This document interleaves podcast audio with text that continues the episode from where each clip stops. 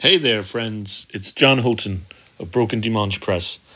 And this summer, I'd like to extend an invitation to all of you to Empathy When, a new podcast and reading series where we'll be meeting up on the terrace in Trope, the preeminent cultural and art centre that's also a kiosk in Berlin's beautiful Humboldt uh, Park in the district of Wedding.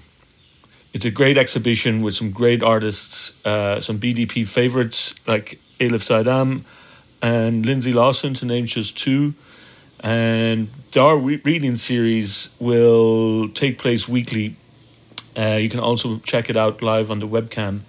And we will hopefully then record uh, a little chat about practice and the art of writing with some of our favorite poets, writers, and artists uh, working today in Berlin. So make sure to to like and subscribe uh, for all episodes. Uh, you can do that wherever you get your podcast fix, um, Spotify or what have you. And I look forward to socially distancing with you all at the pool. I'm looking forward to this.